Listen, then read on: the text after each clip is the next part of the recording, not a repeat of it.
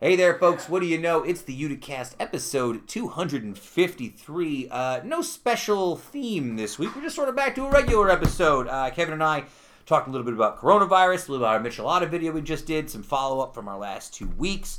Uh, we also came up with five pieces, well, plus way more because we couldn't limit ourselves to five, of coronavirus content that we've been enjoying over this time that you might enjoy as well and where you can find them. And then we have a very extended mailbag question featuring our good friend from Made Utica, Justin Parkinson, who popped in to drink all my coffee. Uh, all that, folks, and so much more. As always, uh, stay safe out there.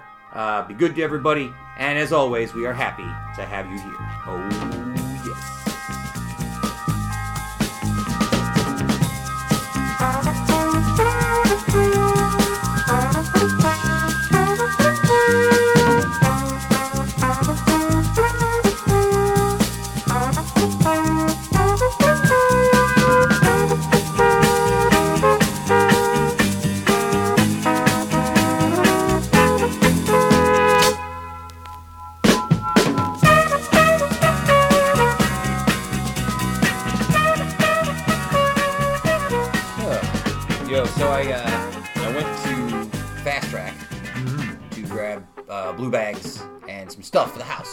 Yeah. items and such. Right, right.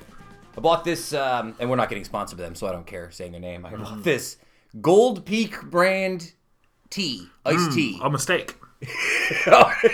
you knew this already. Mistake Did off, you, yeah. Did you know that the Gold Peak brand is no good? You're way too far out for your own good in the gas station beverage coolers. You've gone too far astray. So I bought this Gold Peak iced tea, and I bought the lemon, which because lemon iced tea is always pretty safe. I think you can get any sort of lemon iced tea, and it's usually all right. sure, I feel like a lot of those are like too sweet.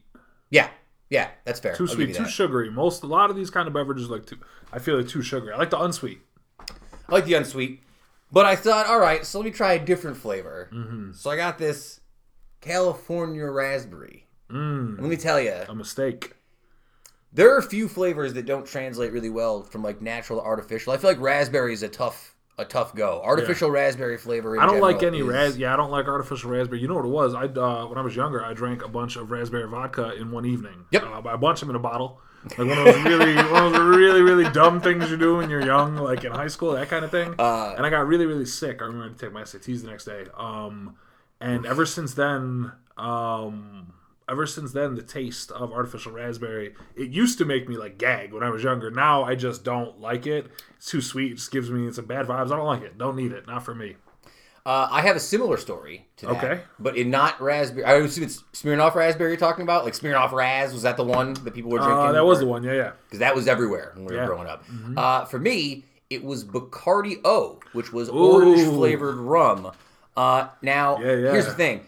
When I was a young man, Bacardi O was everywhere for a little while, everywhere. And they also made Bacardi O3. which were the little like Smirnoff Ice Zima style malt cooler beverages. So you see people drinking shots of Bacardi O and then follow uh, Bacardi O3 making chaser, a cocktail or Bacardi cock- O and O3. Yeah, I would not do that. they I still would, make Bacardi O. They probably do. We should. Oh man, when this is over, we should get some Bacardi O and go see Vasali. Is what we should drive do. out there. it's not social distancing. Uh, after No. this is done. But uh, even to this day, because I used to chase it with orange Gatorade, so that made sense. I can't drink orange Gatorade. It makes me just think of like booze.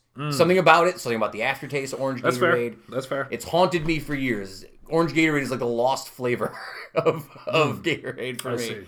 Uh, welcome back to the show, folks. Episode 253. We've gotten to the segment where we're talking about purchases we've made in in local convenience stores here in the pod. We is you're out here taking chances on the Gold Peak raspberry. It was a mistake. I it was a mistake. You know what I, I'm kind of in the mood for now that we're still talking about it.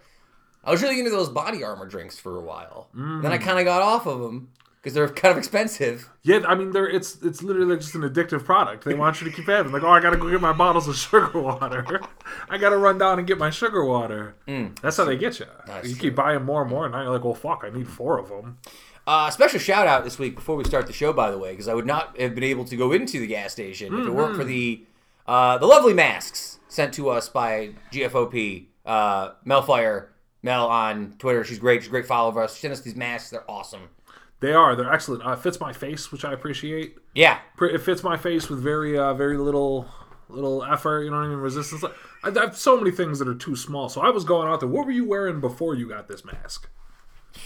Scarf. A scarf, right? Wrapping a scarf around my face like a like a mummy. Do you know what I mean? Um, yeah. And and then it, and here's the thing about wearing a scarf out there: you feel like a schmuck because people are looking at you like this poor this poor bastard couldn't get a mask. Somewhere. I just felt like a criminal. Like I had this, like I had this gray and black, like one of those big, like sort of like Middle Eastern style, like shemagh star scarves Yeah, tied yeah, around yeah. my face, Yeah. and like I had a hat on because it was cold out, and like I haven't had a haircut in weeks, so like I got to just wear this hat for right now.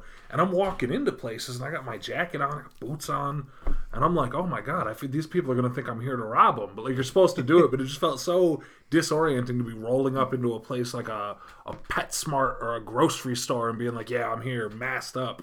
Very strange. So I'm glad Yeah. to have the mask. Yeah, now. it's funny because I think our entire life we have been uh, under the idea that you're not supposed to like conceal your face. You can see your face, Yeah, right? time, So big it's time. just very strange for me because I, again, I'm same kind of idea. I'll walk in with like I have a black rain jacket and I have like a back. My hair's crazy long right now. hood up, it's cold out, hat Backwards on. Mm-hmm. hat on, right? Like I look like a criminal. I'm like, oh man, I'm gonna get like. People are gonna think I'm stealing stuff. Yeah. I Yeah, gotta yeah. walk in. I'm just like, "Hi, everyone. I'm here. I'm not. I'm not taking anything. Mm-hmm. Just came in." Uh, I will say that most stores I go to still look a little picked over. We're still in the picked over section. I was at. I had to do. Uh, I had to do groceries yesterday. Um, and I was in the Hannaford up by the mall, Yeah, and they were they had everything.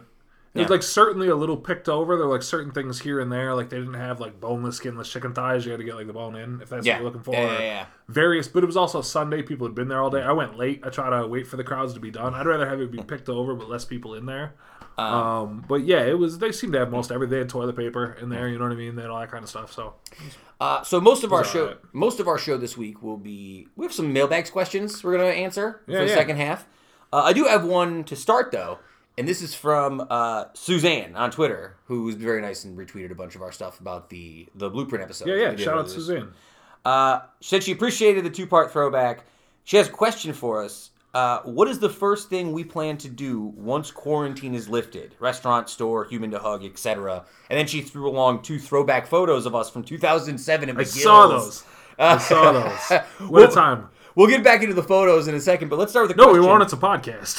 well, I, I want to bring it up. Uh, what is the first thing you plan on doing once quarantine is lifted? I already answered this on Twitter. uh, I mean, answer it for the show because I didn't see it on Twitter. I've A, been a haircut. Twitter. I'm haircut, losing. yeah, yeah. I, I I'm going wild. So I'm gonna have to. I'm probably gonna have to get a haircut before the quarantine is over, and have to find a way, Mm. um, because my sister was slated to be married at the end of May, that's, that's correct. um, and so obviously they had Hmm. to punt on that. and They're gonna kick the party, but they're still gonna do the ceremony, do a small ceremony, but there's gonna, you know, just like immediate Mm-hmm. immediate family.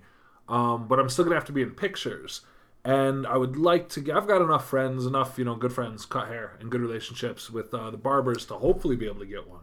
But I am looking forward to getting a haircut. Although I'm not really going anywhere, so I don't really care about the hair for the most part. Just rock a hat on, push it back. Like it's long, but it's kind of whatever. The first thing I'm looking forward to doing when quarantine is over, um, I can't wait to play a show. I got used to playing music again every weekend, playing out all the time. Um, I haven't touched my bass that much. I got used to touching it for hours and hours every week, playing all the time. I can't wait to get out and play a show uh, with a bunch of people and just have a good time and get back and play songs. Yeah. Play music real loud, get out there and thrash. So that'll be that won't be the very first thing I do, but that's definitely the thing I'm most looking forward to. Uh, well, I said haircut. Uh, I don't have a ton of other stuff. I'm like, su- like, I'd like to go to some restaurants certainly and get some food, like to sit down in a nice restaurant for once, or you know, have dinner with my parents, their house. That'd be nice. You know, Mm. Yeah, sit yeah, down with Mike and Angela. Um, That'd be good. Yeah, go up and visit them. Definitely another thing that um, I can't wait to be able to go over to my brother's house and visit my niece. Mm. Yeah, yeah, I haven't seen sure. my niece since this started. You know, where everybody trying to play it as safe as we possibly can. That's another one. My brother does a great job of keeping us updated. You know what I mean, and sending us pictures and videos, but it's not the same. And you know, especially when you're that young, you're developing like crazy. So Kev, what are your immediate thoughts on this photo she shared of you here at McGill's from back in 2007? I'm doing all right. What do you think of that polo shirt? That's a very 2007. It's not the best polo shirt, but it was the time. You It know what was I the mean? time. I remember I was I was killing it at the time. You know what I mean? It was working. So what can you say? Uh, here's your boy Famo, which no one can see on the internet. Uh, there's me wearing a very tight T-shirt that it's not that has tight. Mel Gibson on it, and it says Beyond Thunderdome. This was a good T-shirt. I don't know where this one ended up. Uh, we can't do. You can't have Mel Gibson T-shirts anymore. This was a different time and place. Uh, yeah. But I, I was saying, I don't know why this shirt is so tight. I got some responses. Uh, a longtime listener, Pete Forget, said Schmedium. I don't know if that's a he's taking a knock at me. Shout out to Pete. And then GFOP, uh, Lyrics the Chemist, who's been on the show many times, uh, she said it's so tight so you can see through all the angst. I don't know. Ah, there you go. That's I also see. true. Yeah, yeah. Very- You wanted to be showing off the angst. The angst was a key component, I've shown. especially as the front man. Front man needs to be angsty. I've shown a couple kids over the years, like my young scholars kids, videos of us like playing shows because they get a good laugh out of it. Oh, of it's it. poor kids. Well, see, they they've It's different too when you're the guy. Instead of like, Yeah. here's a video of me standing behind this guy. You are the guy at the microphone. But uh, it's funny because they because they find out eventually. You, you talk to them about like what you used to do. Because Yeah, you know, sure, when kids sure, get to sure. Mm-hmm. know you, they want to know about what you were like, right? And I had to explain to them. I was like, this was an era when the shirts were tighter and the pants were bigger. Somewhere somewhere along the way, I feel like it shifted. Now shirts are a little bit looser and Yeah, yeah. pants are a little bit tighter. About 2009. Yeah, somewhere along the way. About 2008, 2008 through 2010 was when the switch really happened. I was watching some. Coming back around again. It is. You're seeing like the really like the really young kids, like the different people like into fashion and the people who are like the trendsetters and the forebears. You're seeing big baggy pants now. It's wild. What a Uh, time. it's funny. I was watching some NBA draft footage, and it was from no, it was some NBA Finals thing, and it was from nine- 2013. And even then, it was like Tim Duncan for the San Antonio Spurs, who, if you don't know who that is, he's a basketball player. And he's like walking through backstage, and his jeans are so big, well, that was notoriously his thing as an individual too. having huge pants. Tim Duncan would always wear ill-fitting, super oversized clothes. Yeah, yeah. I didn't know that People always like, Tim Duncan is this weirdo. Why doesn't he buy clothes that fit? And he's like, I got these ones. They work just fine. Um, so I do have some coronavirus stuff. Uh, I want to get into one last thing. I hope you don't have any coronavirus No, no. stuff. Uh, so last, I guess it was Friday when we taped it. Uh, we put up a 10 minute video on Made in Utica. Some of the first like content we've put out during the Mm, indeed. coronavirus Or period. any other time. or, Or any other time. Once it went to a physical location, it became tougher to crank video content in the same way. it's true. You know what I mean? There's Um, only so much time that goes around. and even when I was talking to Justin about it afterwards, to make a 10 minute video, I think people don't understand how long it takes to make a 10 minute video. It took a full 24 hours. Well, and especially the fact that he's kind of the guy. Like most of the trains that have to be driven out Mm-hmm. of Main Utica Station have to be driven by him, and there's only so much of him to go around. Uh, I enjoyed doing the Michelada video though, made in Utica Micheladas, which essentially is. And I'll give you guys the inside story on this. This all started like most made in Utica things start, which is uh, at least for me. Is I'll make some sort of offhand comment to Justin about something, and then within two days the narrative has been ripped out of my hands. So you probably just said to him, "Oh man, you're had a Michelada? I could go for one of those." That's a hundred thousand percent what See? happened. I knew it. I was sitting there. I was like, "Yeah, you know, it. I could go for right now as a Bloody Mary, or you know what, a Michelada." Which he's like, "What the hell's a Michelada?" Uh, Somehow within 24 hours, he had spinned it into yeah, somehow Michelada in Utica.com. Well, I, I give him credit because uh, I thought the video was pretty good. I thought we did a nice job. Uh, I was really in the zone for a Michelada for like 24 hours after that too. Thinking about it, I was like, man, Did you enjoy it once you had made it? Oh, As much as did it live up to the hype in your head? I actually liked it better than I remembered. Oh, cool. if that makes any sense. Cool. I uh, I I was because I, I had a feeling it was going to be underwhelming because I was like, man, I don't usually make these myself. Mm-hmm. I had a something like bartender that. makes it for me. I had that. It's tough sometimes, and I noticed, like, especially in these quarantine times, right, when we're making things, where there's things like that where you've got this soft spot in your heart, like, oh, I really want this Michelada, and then it's will it live up to the hype when I Mm. make it myself?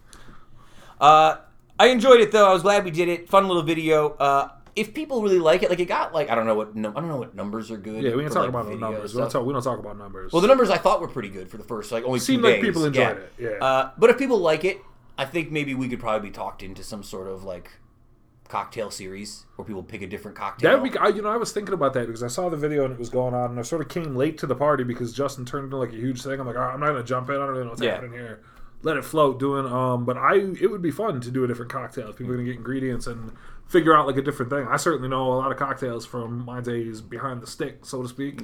um, Well, I pulled up a list of like beer cocktails because actually the original conversation we were having was about food trucks. That's how we got to the Michelada discussion. Mm, sure. We're like, you know, if you wanted to serve some sort of alcoholic drink out of a food cart, like a Bloody Mary or something, it's hard because you need a liquor license. Yeah. Not to say that a beer license is that much easier to get than a liquor license. 100%, that's 100 percent true. Is it? Yeah. I mean, it's not like it's not that it's like a cakewalk, but that's Right. an entirely different world. Yeah, yeah. You can. It's much easier to get. But a michelada, like a beer cocktail, could be something you could probably get around if you had Yeah. like one or two drinks that had it. yeah, I looked you up Sell, you sell micheladas and you sell wine slushies. Micheladas and wine slushies. Well, yeah, call me. I'm here. Um, something I did look up a list of other beer-based cocktails. I'm just gonna throw a list of you since you're a former bartender type guy. Mm, Former bar. I'm not that type of guy anymore. You ever had a red eye? You ever made a red eye for somebody? Uh, when I think of a red eye, I just think of a shot of espresso and a cup of coffee. Okay. Is what a red eye is to me. This is essentially just beer and clamato. It's like a michelada with none of the other stuff in it. Uh, this just has shandies, which essentially is a beer. Yeah, yeah, beer and lemon. I feel like that was popular for a minute. Definitely, definitely. Shandy's had a big moment. Shandy's were big, and then Shandy's gave way to ciders, gave way to like White Claws and stuff. So they cut their feet out on them. I think the, the seltzers really Yeah, yeah. undercut a lot of this Did stuff. to cider what cider did to Shandy. Hmm. Yeah, yeah. Grapefruit Radler. Shandy, by the way, if you uh, if you were somebody local, we got a lot of local listeners. So I'll say Oh, real yeah. quick.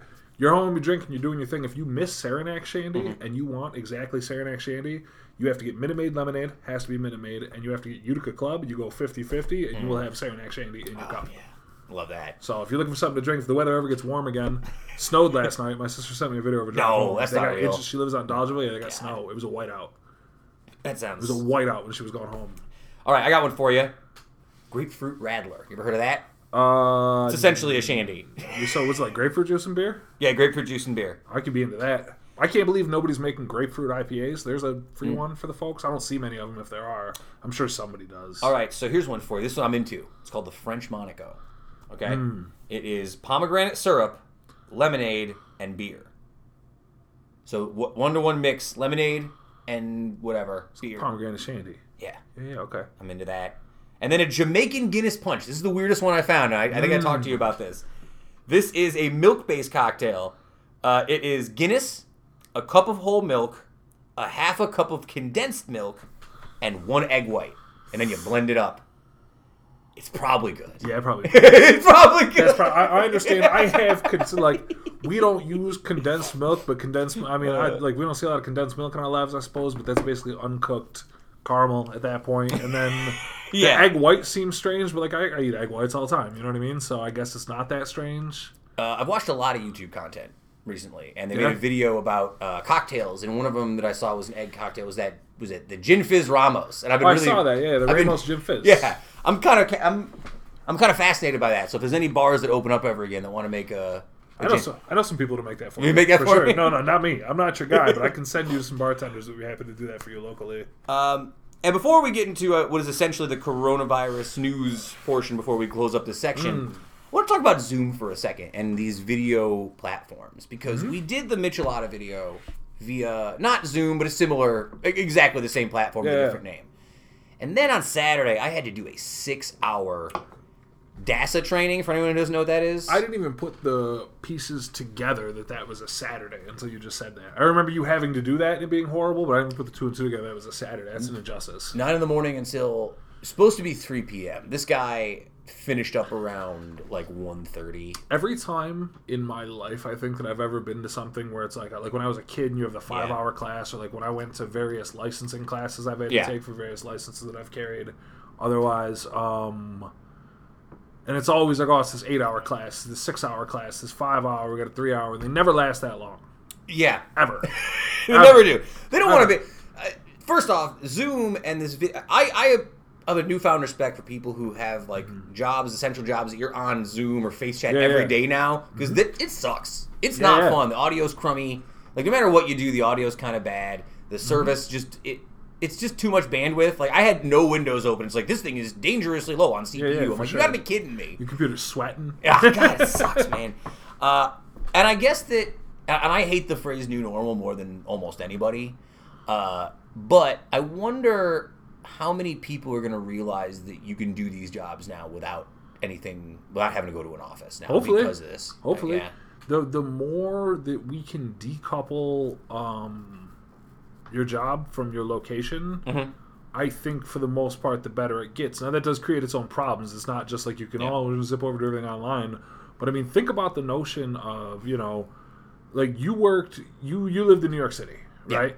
Um, listeners of the show might know you lived down in New York City for quite some time. Yeah, quite some time. But so one of the main reasons you left there is because it was so goddamn expensive, right? Very expensive. And but even if you worked and like you know you weren't, it wasn't really the field you were in. You had other things you can do. But even if you were working down there, right? Say you were in New York City and you worked at like some tech company or you were some sort of job, whatever, right? Mm.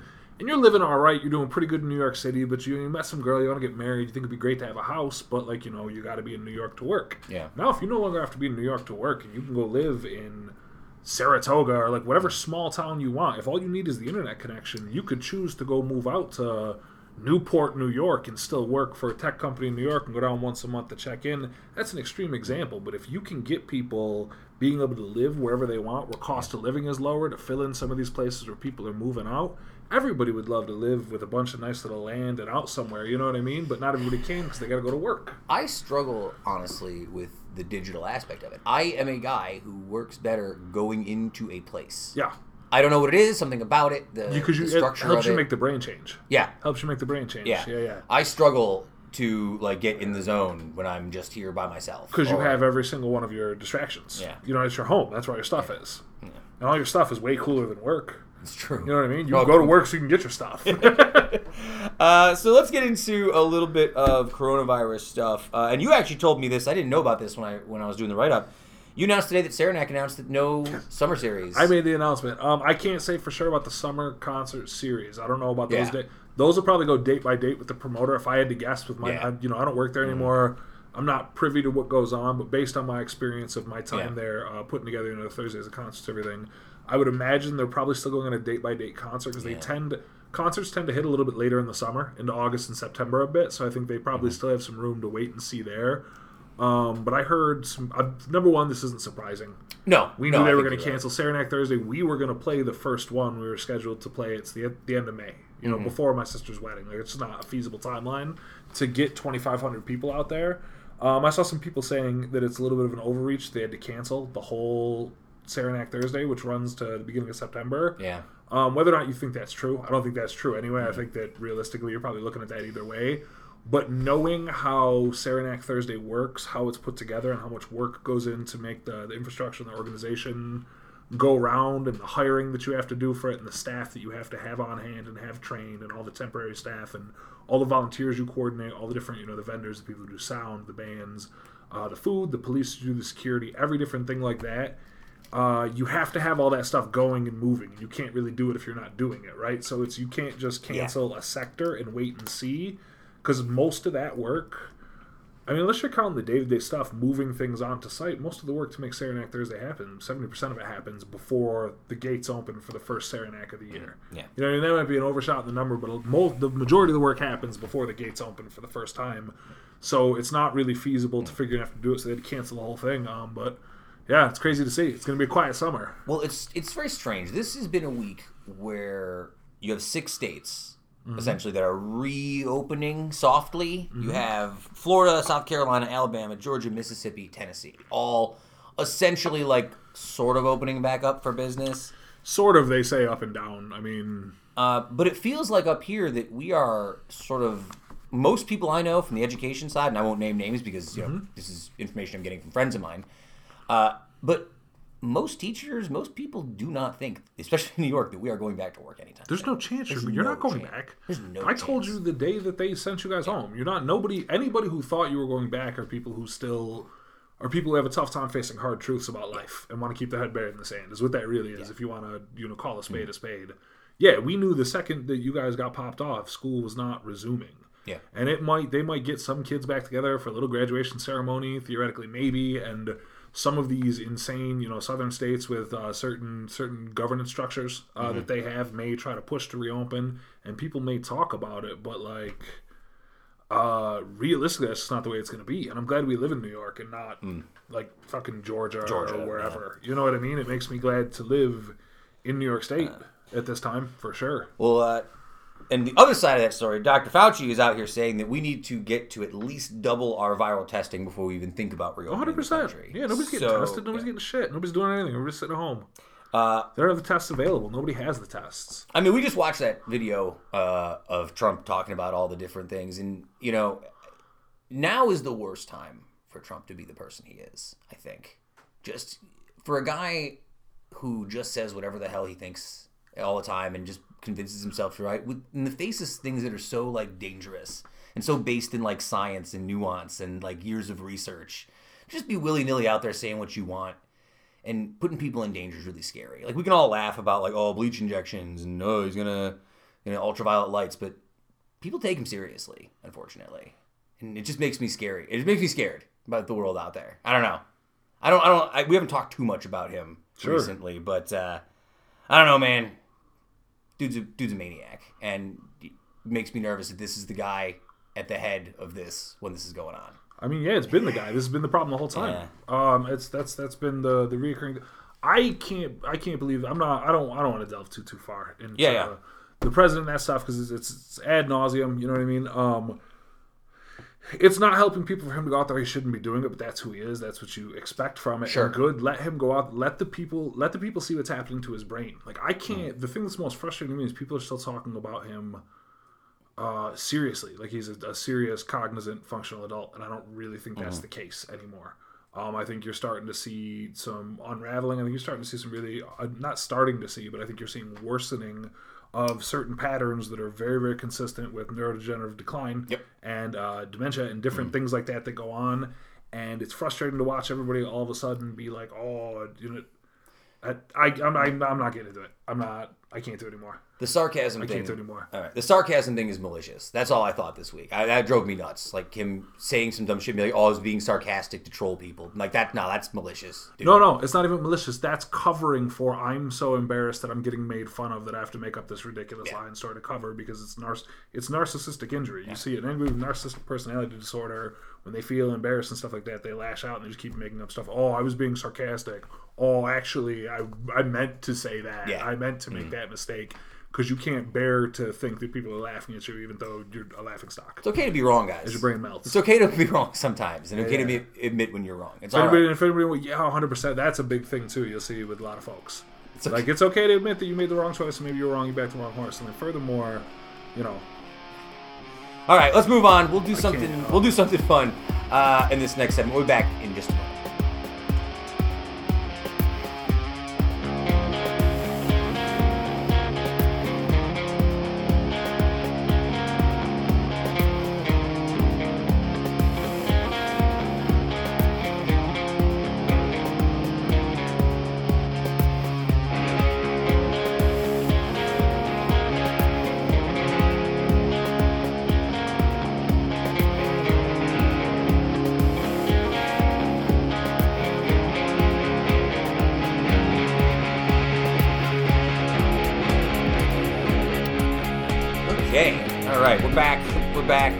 Something. Uh, I've been sort of thinking about doing this for the last few weeks, but honestly, I'm like two weeks away from graduation. I don't know if I talked to you about this. Like, I'm I'm done. I'm almost Nice. finished. Not. nice. It's gonna get like Talk uh, about coasting on your last semester. Well, I- that's what You've I'm been doing nothing but staying home and hanging out in your last semester. Uh, but I've home every day, as a matter of fact. it's super weird, honestly, I can imagine. because it feels like this big thing that I've been building up for for the last however many years is gonna end not with like a big triumph. Not with a bang, but a whimper. yeah, no Yeah. bang, just a whimper. Yeah. Uh, but I- it's narratively poetic. Yeah, yeah. I mean, yeah. Yeah, I mean, you sell that. It's about right. I mean. Hunter well, Hunter College was in, when I graduated Hunter. I didn't walk. I didn't go to my ceremony because no one was in New York. No one knew when it was. My mom was going to come down, but I was like, ah, whatever. And I just didn't walk. Right. Yeah. Very anticlimactic ending to Hunter. Right. Like, uh, so I, I kind of was half and half on I used to have a teacher that made a really big deal about a teacher or professor that made a really big deal about how if you're ever going to have a ceremony or graduate or something like that, you gotta walk, you gotta go to the ceremony, you gotta do these milestone things because it helps you give the bookend and the closure. Um, I've never really bought it to be honest with you. it feels like very I I don't know, I guess it's nice, but like it's nice it's nice not for me, but I guess for like my mom and Mike it'd be nice. Sure, yeah, if- that, that's fair. That's know one of I'm those things you do for your family. I'm I guess not that makes sense. it's less for me. Like in New York if they weren't coming, I'm not going. It's 100%, just yeah, me. yeah. What am I there by myself? Hey everybody, thanks. There's no, one there. There's no one there to cheer me. I don't care. You know, no knows. So Dano and Goldstein do you know what I up will in say? the gallery. Dano, uh, true story about what a good friend Dano is. My buddy Dano. I told him this years later that like I didn't go to my graduation because I didn't think anyone would come, and he like got mad at me. He's like, "Why did you think we wouldn't That's true. like come to true, support?" your boys would've He come. was he was like annoyed that I Yeah, yeah. thought that I, I, was like, 100%. I didn't mean it like he would come up maliciously. here if you told him you were graduating up here. He would come here for it. Yeah. I'd be willing to bet if he if there was if he could. Uh, I mean, most of those dudes probably would have. I mean, Adam was another one who got mad at me. My buddy Adam got mad at me for saying that too. Either way, uh, so this week though, I have tried to find a little more time to do some sort of like content that I enjoy, just to keep myself from going like uh, crazy. I was playing too many video games. I was like, I I just wanted to do something different. So Yeah, I, yeah, I got I hear you, content- bud. I got content all over the board here. I wanted to talk about. I have five pieces of content. Uh, Oh, that's so funny. Me too. hey, what do you know? It's like we chatted. Uh, do you, would you like to, To be fair, I've got like five categories with ten things. I- in it, 'cause yeah, no, I'm with you too. And I'm a fucking glutton for content. Uh, do you want to go first, or would you like me to go first? Uh, no, man, go, go. You set the tone. All right, so I'll start first with the movie I watched last night. Okay. It was from 2017. Is it a movie called I Tonya? It is on Hulu. Oh, you've been waiting to watch I Tonya for a minute. Yeah, and I think this is this happens sometimes for me. I think I get invested in watching a movie that no one else seems interested in watching besides me. And this was one of those movies. I think like I, like Parkinson when I told him I watched it, he was like, "This was just fine." He'd already seen it. Yeah. Uh, you never really seemed all that hyped to watch it with me. Uh, I, you I know, mean? because you're a you're a hand grenade when it comes to movies, and you've got that remote. You might just send it on a movie at any given time.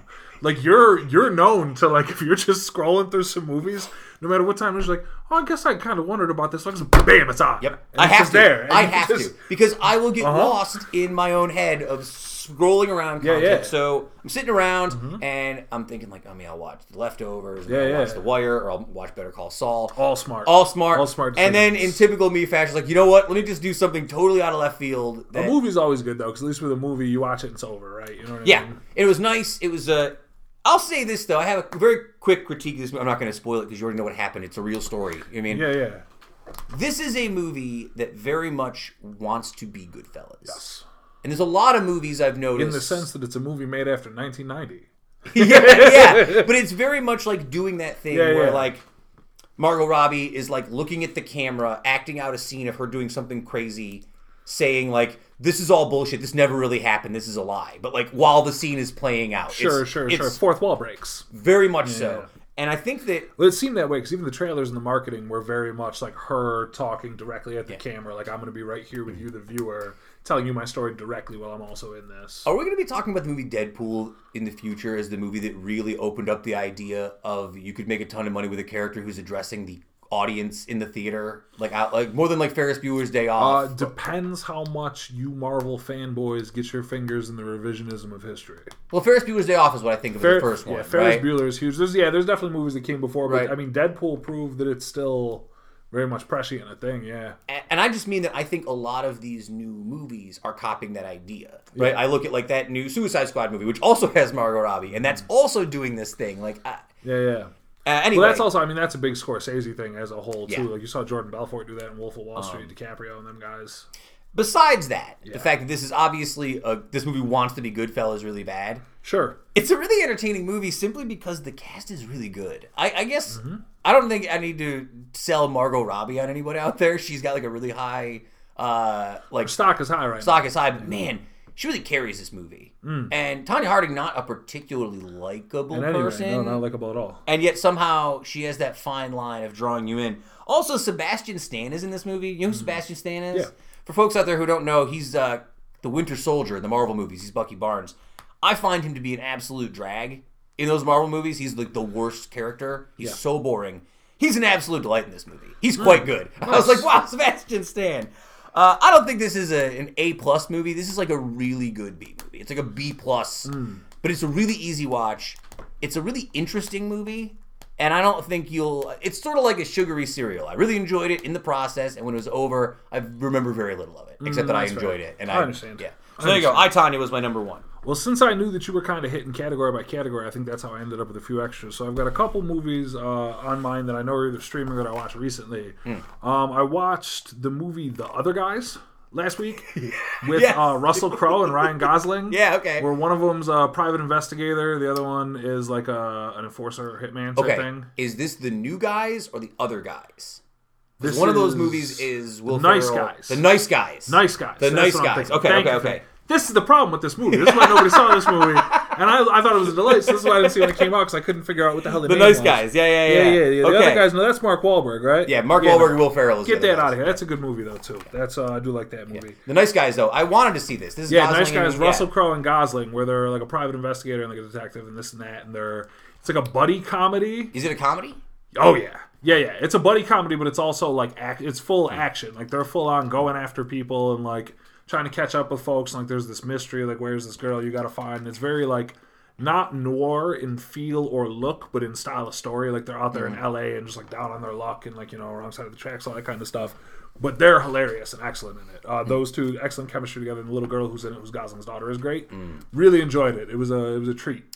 What's Gosling's like? Where where does Gosling rank right now? Like if he's not like the upper tier, he's not a Brad Pitt level, right? He's no, he's not old enough. Yeah. He isn't out there long enough. He needs, Brad like, Pitt's, a- Brad Pitt's in his fifties. Does he need like a big hit of some sort? Like a does he need like like a still an Apex Mountain movie for Gosling, or is The Notebook that movie for him? No, yeah, definitely. He's definitely done a lot more since uh, Drive, the maybe? Notebook, certainly. Um, I he would like to open up to another gear. He, would- I'm sure, I at some so, point, yeah. he would like to hit another level of prestige.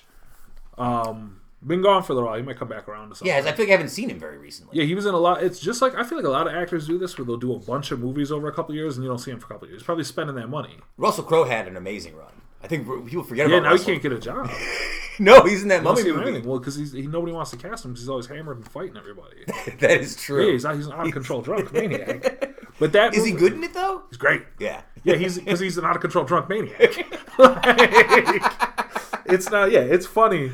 Um, but then I got two that I saw on Netflix. Um, if you want a throwback to a movie from like 97, 98, Mm-hmm. but it's like a murder mystery kind of investigation, but like the way movies in the 90s are a little more low stakes and a little more like campy, the type of thing you'd rent on video probably. Yeah. Uh, the movie Kiss the Girls with Morgan Freeman and Ashley Ooh, Judd and Cary the Elwes. Girls. Yeah, yeah. Uh, based on the James Patterson novel, uh, Detective Alex Cross. Mm-hmm. Uh, Morgan Freeman, he's he's really good in it. It's a mystery, like who's who's snatching up these girls and what's going on. Like a bunch of girls are getting killed. Definitely, it was a thing. Who's the girl in the movie again? Um, Ashley Judd is the main girl. Judd. There's a couple other, but yeah, Ashley Judd is the main girl. Morgan Freeman, and it's a really good. um as far as mystery goes, like it's actually like, pretty suspenseful where you don't really know what's going on. Kiss you can't really call it, and it's just the type of movie they don't make anymore. And it's like an hour and forty minutes on Netflix. If you're looking for some nice easy popcorn watching, you like a mystery, I would recommend Kiss the Girls. Um, and then also the movie The Invitation that's on Netflix.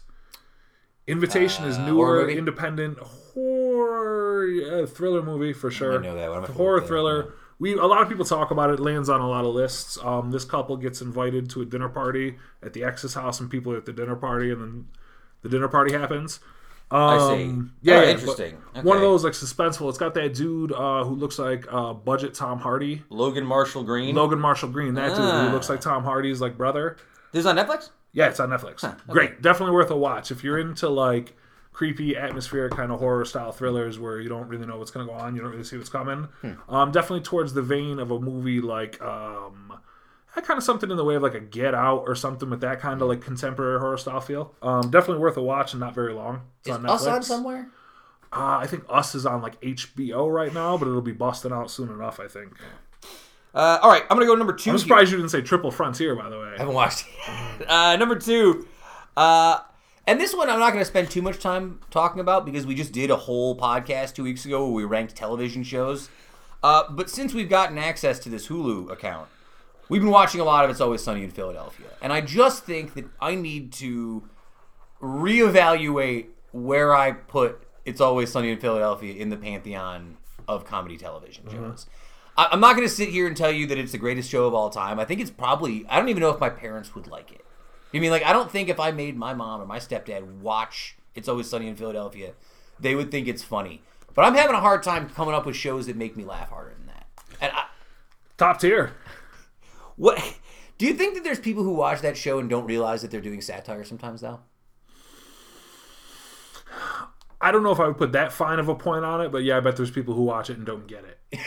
Yeah, right. I bet there's people. I there's just like a lot of other things. Just like when there's like kids movies where there's jokes for adults slipped in. Yeah. I bet there's level gates to Always Sunny in Philadelphia where Mm-hmm. there's stuff when people watch it where they don't get a part of it or they're not getting the same Yeah. thing from it that some people are getting. Um, they don't catch maybe like some of the depth or maybe some of the larger thematic kind of things that they're getting to. Not to like make Yeah. it seem like it's a What? Citizen Kane or anything, but Well, I do think though, as a show, it's got a weird legacy, right? It's never going to be known for winning tons mm-hmm. of awards. It's not that kind of show. And never famously never won one. Famously Like, never won famously now known for never winning one. But it's probably not given enough prestige for being as smart. It- It's a really smart television smart. show. Yeah, yeah. And I don't know if it's seen as a smart television. Well, it's also show. it's also tough when a show they've always been smart uh, when talking about larger scale issues, but gets smarter and smarter and smarter. yeah, Like that end of season thirteen we watched with that episode called Mac finds his pride. yeah. where he where like all of a sudden it's like Yeah. they're doing this it's all a setup where the whole episode's like not like good and it's weird they're making like lazy like lame jokes and it's not making Yeah. sense and you're laughing but it feels cheap and you're like man these guys kind of lost a step and they come out of nowhere Yeah. with the with the the sequence at the end and everything Yeah. and you're just like floored and I'm Yeah, like what are you guys doing man it's just it was uh it's I think it's well worth a watch so I'm with you on that And the only reason I bring it up is I think if I had watched more of it before we did our list, that show might have made it through another round. you hadn't yeah you hadn't hadn't watched it in a while yeah, sure yeah. All right. Um, as far as TV shows for me, I because we did the list as well. Actually, um, I jumped back in because I've been thinking about some of the shows I've been encouraging you to watch, and I was trying to think of ones what they would look like with fresh eyes to you, who's never like really seen some of these shows. And the one that was least fresh on my mind that I've always wondered if you would like is show Sons of Anarchy. Yep. I watched it all with my brother. I enjoyed it. Um, so I went back and started watching that just to see what it would look like to fresher eyes. And I found myself in. Like I'm into like second season, just been watching episodes at night. Um, I enjoy it. I didn't think I was gonna like it. I thought biker gangs was gonna be a no go Yeah. for me. I thought a lot of that kind of stuff was gonna be no go. It's definitely a step below some of the most top prestige television. Yeah. It's a little more pulpy in the way something like a Walking Dead would be, or something like a, um, you know, I don't know what it is about that show that had me off put for some reason. the bike. It's weird biker gang stuff. Yeah, I guess. Hundred percent. Yeah, it was the same as me. It was the same stuff. Yeah. That the same reasons. I'm like, I don't want to watch this. These guys are in a motorcycle gang. Like, I don't really. But it's a lot more than that. It's a lot more interesting than that. I think I was kind of thrown off by FX shows for a long time. True. It was an. It was a very early FX show. Yeah, because I don't. I didn't really care about the Shield. Speaking either. of, I mean, Always Sunny, but yeah, yeah, no, it was, uh, Right. it was definitely an early FX show before people realized that FX could do a drama. Yeah. I thought it was going to be like a sci-fi Spike TV level show. I mean, it's definitely considerably better than that. uh, considerably better than that. But it's nice because you can watch it without watching as closely as you watch maybe like uh, you know, a Better Call Saul or uh, you know, Yeah. Leftovers or Game of Thrones or whatever else you might watch. Uh, do you have any other TV? I have. I have a next one. Unless you have anything more TV you Um, want to talk about. I mean, besides the shows, I always say everybody should watch. Um, I, I really think people should watch Bates Motel. I do like that Vera Farmiga. She's You, something. I no, you don't even. You've never seen her in Not- anything. You've never seen her act anything. until you've watched Bates Motel. It's unbelievable. A revelation. It's so good, man. This one. But you know what's you know what's tough about Bates Motel that I will say, in case anybody actually listens to what I say and watches Mm. Sure. this for some crazy reason, it definitely t- t- takes a minute to get going. Mm. And it doesn't really like the, the where it reaches from like see it's got five seasons. Yeah. Where it goes from season three to five Yeah. is just like stellar. But one and two take a little more time to get up to speed and figure out what kind of show they want to be, especially season one. And then would be a barrier to entry for some folks. That night, I But see. man, it pays off. I think people are just impatient sometimes with stuff like that. You Oh, gotta- big time. Big time, big time. Uh, number three for me, and this is a controversial one, uh, and I'm mostly doing it for the story. The NFL draft happened this week, Oh God. uh, and what's crazy about it is because you know the NFL draft is something I normally would not care about, uh, especially with the Bills don't have a pick in it. And I'm not. Ooh, I particular- spot a lie. this one, be- they had to do it all digitally, Sure. right? This turned out to be the highest watched NFL draft of all time. Does that surprise you in any way? A little bit How? because it wasn't even like the people were. I, I didn't watch the whole thing. We watched it the first hour and turned it off because I didn't care anymore. But I'm surprised that I just guess You've I never watched it before. I just guessed that I didn't realize how desperate we are as a culture for sports. Well, plus people still love football too. Yeah, You know what I mean? Like people still love football too. People got nothing else. I don't. I don't know if it goes to speak to, on all capital letters, how desperate we are as a country and what sports really mean to us. But I think it's one of those things, just the notion where people literally have nothing new to watch. Right, it's content, Nothing new to see. Nothing new at that level coming out. I think there's probably a lot of people who turn around because like, well, shit, I got nothing going on. I'm flipping the channels. This is weird content. Let's see what this is. Well, maybe it's just in my little, you know, like bubble universe, but I feel like everyone I know is talking about this Michael Jordan documentary, right? This last year's Yeah. Mm-hmm. Michael Jordan documentary, and it's like, is this just because it came out because there's nothing else on, like, and people are No, desperate? of course for- not. No, it's both. That would be such a huge deal either way. Yeah, Yeah, the the final season, the Jordan mm. Bulls behind the scenes. I'm holding This off This would be that. the world. I mean, yeah, we're not. Listen, we haven't slipped into an alternate universe. Like Yeah. that would be a big deal either mm. way. It's probably it's definitely getting some extra burn and Yeah. some extra talk because of the content. Like Michael Jordan's still a meme machine. People would still be going nuts for the you know cocaine Chicago Bulls. Point is, I desperately miss sports. I'm I see. I'm struggling. With, I'm watching a lot. well, you of, and me like- both got screwed this year, man. We did. You really want to talk about it? We both got screwed in sports this year. Yeah, yeah. I Yeah, mean, yeah. Liverpool will probably still end up winning the title, quote unquote. But it's going to be yeah, same. But it's going to be like in the boardroom, like because they made a decision to just end the league and like the, The Lakers were so back this year. It's tough. LeBron James playing just at peak level at such an age. You know, he's of an age where like you can't just count on him being great forever. And we had this season; he was great, man. And it's a whole It sounds so minuscule. win it for Kobe. well, it sounds. Kobe only died three like Think three months that. ago. Ah. he hasn't been gone. You know, and it seems so minuscule. The. Yankees would be back.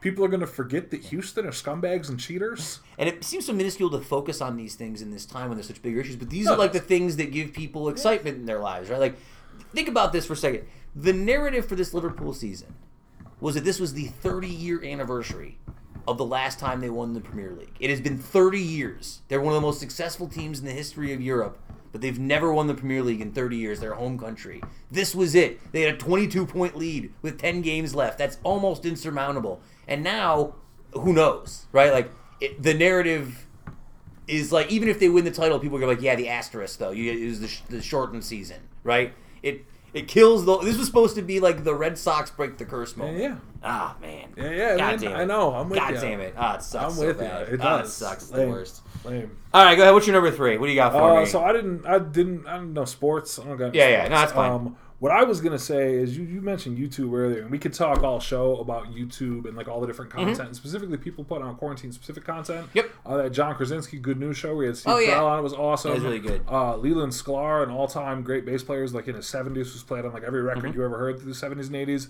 Just started a YouTube channel, just playing through like the hits he's played on live on bass, which like. If you're a bass player, it's wild to watch. This man is in his like studio room. Um, but the biggest thing I would say, if you're looking for content and you're trying to break free, because one of the things I notice in quarantines, you can kind of get in a rut and sick of your same old stuff because all you're doing is your same old stuff. Yep. And so you hate it all because it's all you do all the time, and now you've got all the free time, so you overdo it even more. Um, so something a little bit outside the pale to look that I found success with is full concerts on YouTube. oh, great. I love I love music this. on YouTube, live performances anyway, but um, you can go on YouTube and just about anything you listen to, any band you like, any band you're interested in. If you search that band, full concert HD, I mean, I'm sure everybody knows this, right? Like, I'm not, Mm-hmm. this is, we're not covering anything new, but you kind of forget it's there. And a lot of bands are being very conscious of these times right now and releasing stuff. Like, Yeah. I know, for example, that Radiohead just released like four or five full Yeah. HD concerts from their own archives. Just be like, hey, stay home, watch the concert. seems like they're putting out one a week. It seems like on there. Um, Yeah, yeah, It is, and, yeah. Pe- and people are doing live streams, and like that's cool too if you're into that kind of thing. Mm-hmm. Um, I'm more like I want to watch it when I'm there, when I have the time. Yeah. But going through YouTube doing full concerts, um, two specifically that I found that I think are really good for two bands that I love. Mm-hmm. Um, Pearl Jam at Pink, the Pink Pop Festival in 2000. Yep. They've got their legendary 92 performance, which like got the long hair and like there's all the iconic photos from that one. But the one in 2000 is cool. It catches them right in the middle, like right after Yield comes out and right as they're getting into binaural land, but they Mm. Yeah. Mm. haven't really turned into old man band yet. And it's a really, really fine line in prime time for them. They play a killer set. Um, also, Radiohead at Lollapalooza in 2016. Lollapalooza 2016. Uh, it's on, I think, their channel. It's full high def. You get the whole show. They absolutely crush it. Um, if you want the meathead pick, just go watch uh, Pantera Domination, the official live video. Just watch that. It's five minutes. It's worth it for the heaviest breakdown you'll ever see in your life on video. Um, but there's tons of stuff. Like I mean, you can I go got to two for NPR. Tiny Desk concerts. I got two for you. Uh, one's a classic one. You can pretty much watch the entire Talking Heads Stop Making Sense concert, which is one of the best like 100%. live concert footages you could ever see. For sure. Uh, and then also, this is kind of an obscure one. There's a band I really like called Dark Side. Remember Dark Hmm. Yeah, Side? yeah, I love Dark Side. So Dark Side has a 45 minute full concert from the Pitchfork Festival Hmm. in Paris. I don't know what year it is, but it's the only one that's up there. It's very good. I was gonna try to prepare a hit pick.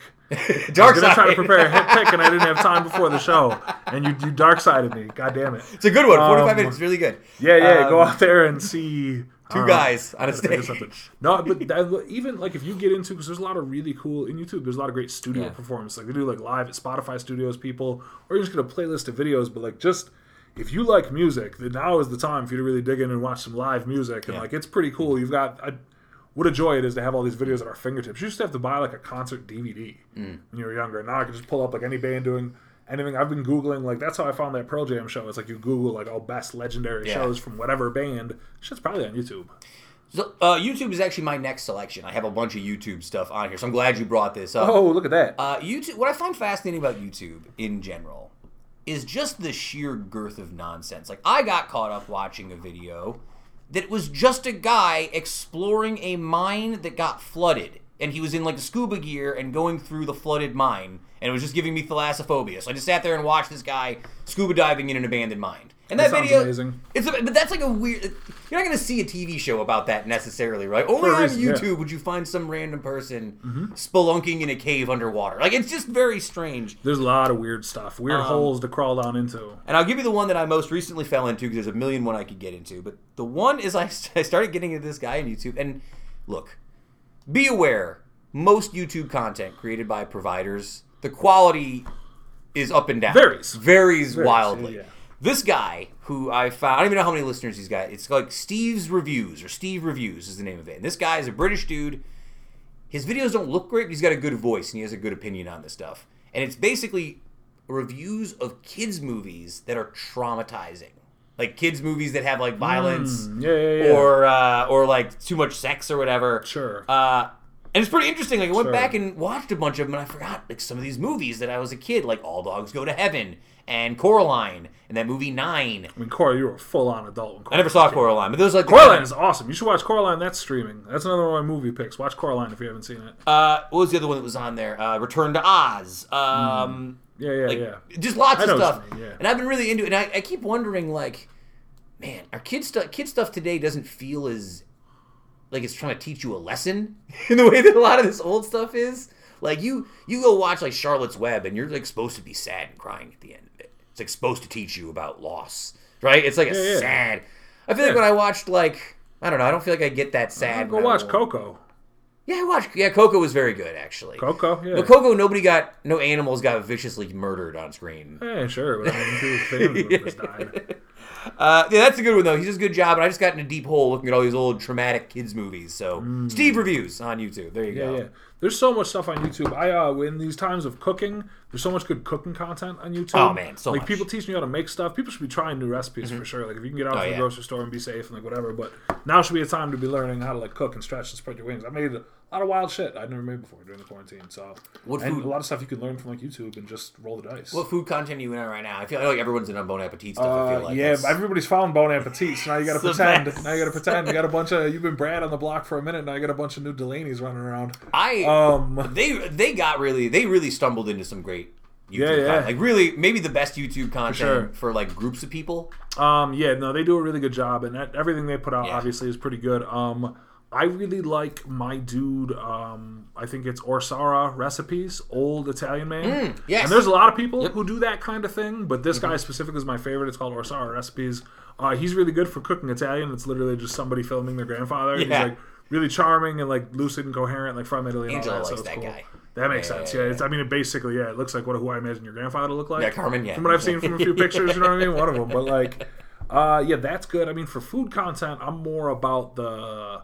I don't have a specific place that I'll go. Whereas, like, Yeah. I'll look and then whoever's got what I need. Mm. You know what I mean? Like, I made uh, for the first time. I had been talking about cherry crisp.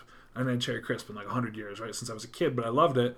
So we rolled the dice and we made some the other night. You know what I mean? So I looked up like a YouTube video who was helping me with something like that, but I don't remember who it was from. I don't have somebody specific I go to for that. That's more for like music. I've got specific people I go to for if I'm trying to practice or like rehearse, get better with an instrument. Uh, all right, and I'll give you uh, one last one on the way out, and this is also a TV show. This is also on Hulu. Uh, we were watching it last night. A little television show called Forged in Fire. Hmm. Uh, Forged in Fire, for those folks who don't know, is a competition show. It's not that good. It's good, but like it's not that good. It's No, it's not, not for great. everybody. It's not great. Uh, it is a competition television show on the History Channel about uh, blacksmiths who Yeah, come yeah. in and make swords. Basically, a Hell's Kitchen, except they make swords instead of. uh Now I'm not like Wellingtons. yeah. Now I'm not some like neckbeard edge lord or anything who loves swords or anything. I don't Ooh, care about it. I know, but I I think there's something fascinating about watching somebody craft something like something physical in sure. front of you Sure, for over sure. a period of time. Especially a lost craft. Like I mean, blacksmithing is deep. Like, Yeah. I know dudes that are still like carpenters and artists and Yeah. masons and that. I don't know any blacksmiths. right. No, Shout out if you're a blacksmith. We'll give you a booth at Handshake City. Uh, yeah, I The think problem is Handshake City is going to be online. You got to do it at your house. it seems really dangerous. Deeply. That's like one of the things I noticed when I'm watching. yeah. I said to you when we were watching, if you gave me 10 hours in that forge, working with all the materials, and you even gave me instructions, still probably gonna like slice my finger open or like At some point, well, you know what the problem? Yeah. The problem is, it's not even just doing one of them. The problem is if you're working in that forge all the time over years and years of your time, it's a matter of time till something happens to you. You know what I mean? Those guys' Mm-hmm. Yeah. hands are probably made out of stone. You know what I mean? So Uh, yeah, really fascinating. I- It's not a, not the best show, but it's another easy watch. You get a good laugh out of it. A lot of the characters are pretty bad. Like the people who play the judge, uh, not the people, the people who are the judges are all Yeah, yeah, kind of yeah. weirdos. Like, but like nice and respectable. nice, people, nice enough. But like, It's just it's a real it's a real subculture. Like you can tell Yeah. all these people who are still forgers in 2020 who spend their time building swords in their home forge and recreating different various historic weapons, and the guys who are experts on those and judging them, they all come from the same world. Is fair to say. amazing skill to have, though. Yeah, Like, wow. what a wild. Yeah, yeah. Practical What, what I think about what I think about when it comes to like the forging and that kind of stuff is the resources to have the forge. You know what I mean? To have all the the stuff to build the like a wood shop is expensive, but these blacksmith shops seem just a whole different level. I got to talk to my friend uh, Erica Zalatan, see if she's in on that Forge and. She likes all sorts of. She does all that metal work and metal welding and stuff. Oh, yeah? Let's see if she can get her on the show. Erica, go. go on Forged in Fire and build some sort of dope knife. There you go. Like some sort of sword. Yeah. All right, what's your last one, Kev? You got a last Uh, content? Sure. My last content, um, I had, I had. There's kind of two. I had an album. Uh, Pearl Jam put out an album, Gigaton. It's awesome. Mm-hmm. I haven't listened to this week. and I'm gonna- especially the first half of it. Um, it's an album that mellows as it goes to the back. And if you like mellow Pearl Jam, there's still a lot of great stuff towards the back of the album. And really, they're doing some experimental things, trying some new, different like instrumentation, whatever. But the first half of it bangs. And uh, Jeff Ament, the bass player, is here to teach everybody lessons. I'm gonna bite the bullet. Great this- bass playing. I'm gonna bite the bullet this week and get Spotify. I think. Oh, bro, you're it's my god, my know, god. I know. It'll be like I, it's gonna be like uh, an experience from my life that I'll tell you about. Um, but not now. The other thing I was gonna say is my other piece of uh, of this doesn't really count as content for quarantine, Sure. but driving. Oh, now listen. ah. Now listen. No, I. I understand that we're supposed to stay at home. We're supposed to be in our houses. Sure. And I agree that's absolutely the right thing to do. But one of the things you can do in quarantine, if you're feeling cabin fever, and you know certainly if you've got the couple extra bucks that you can burn in your gas tank, you know what I mean. Um, if you can put a little bit of gas in the car, whatever you choose to do, you can drive anywhere you want to. Just don't get out of your car. Or if Right. you get out of your car, you know, you can get out of your car in like a nature area. I mean, I've done some since quarantine started. I've done some excellent drives up through like past like Raquette Lake, Indian Lake, Oh, through all these beautiful roads up in the lakes, watching spring bloom, uh, going down south through the southern tier, you know, and going out just driving all over back roads, getting lost. Take an hour or two and it's bright and sunny. Get some music, or you know, bring if you've got a quarantine buddy, you know what I mean, who wants to go out with you. Just a nice way to get out there, and you can like literally pack a lunch, throw it in the back of the car, and you find some road where nobody is. You find like one of those little pull offs off one of the Adirondack highways with picnic tables that nobody touches or anything like that. Go there, sit down, have lunch, be outside, get out there and see the world. Because while it's not going out, you're still out there. You're not in your house, and you can do as much of it as you can afford to do. So I highly recommend uh, taking drives to people during the quarantine. Just don't get out and contaminate anybody uh, because you shouldn't be doing that. All right, uh, very good. Nice, uh, nice list here. Some content material for you folks to dig into during your time at home in quarantine.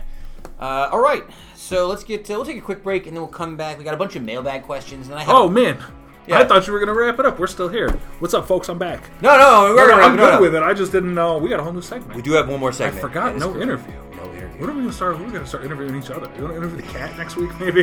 Yes, See what the interview cat has to say. Hey, coronavirus affects these animals too. I read. Um,